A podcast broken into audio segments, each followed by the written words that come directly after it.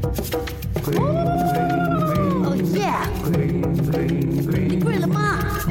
你 g r n 了吗？大家好，我系赵经理。你系咩血型话？A B 型？我系 K 型啊。OK，报销。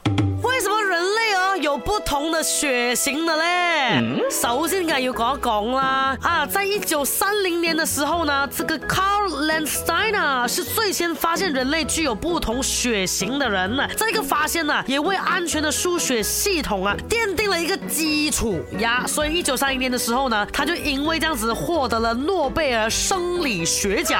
那我们最熟悉的呢，就是 A 型血了、B 型血了、O 型血了、AB 型血了。不过除此之外啊，血哦，其实还有很多其他不同的分法的，像是 Rh 血型啦、MNSs 血型等等啦，国内太复杂了，我就不解释了啊。为什么会有不同的血型出现呢？